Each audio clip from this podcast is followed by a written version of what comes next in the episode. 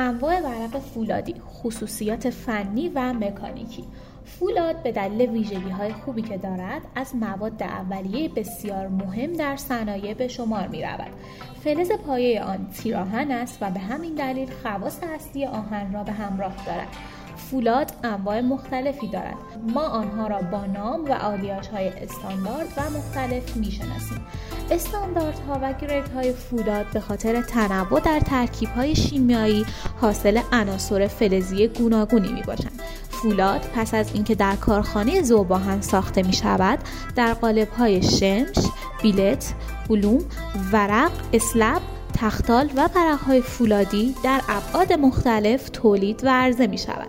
برخی از کارخانه ها که با عنوان کارخانه ها و صنایع مادر فعالیت می کنند این فراورده های میانی و نیمه آماده را تولید کرده و در کارخانه های دیگر به عنوان مواد اولیه برای ساخت قطعات، ماشینالات، محصولات فلزی و فولادی استفاده می کنند. در ادامه در مورد خصوصیات فنی و مکانیکی ورق فولادی به طور مفصل صحبت خواهیم کرد. با آهنرسان همراه باشید. چرخه تولید مصرف و بازیافت فلزات آهنی. آهن از فلزات مهم و قابل بازیافت است. استحکام و مقاومت بالایی دارد. از دل کوه و معادن و از درون سنگ آهن استخراج می شود و پس از طی کردن مراحل فراوری های مختلف آهن خام و خالص از آن جدا می شود. آهن خالص را نمی توان استفاده کرد. چون نرم است و به راحتی اکسید می شود. به همین دلیل آن را با فلزات و عناصر مختلف دیگر ترکیب می کنند.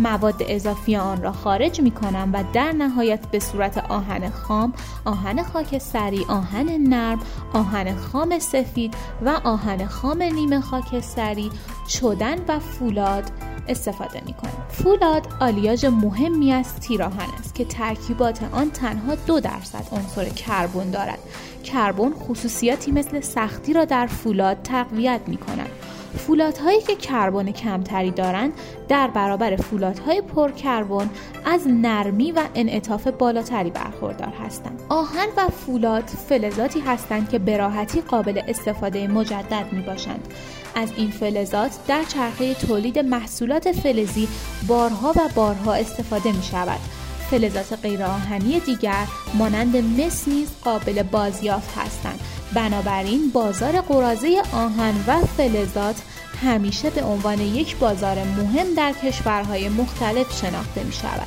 ورق سیاه در بین ورق های فولادی ورق سیاه از جمله پرکاربردترین نوع ورق ها محسوب می شود. این ورق براق و سیقلی است. ورق فلزی سیاه به روش نبرد گرم تولید می شود.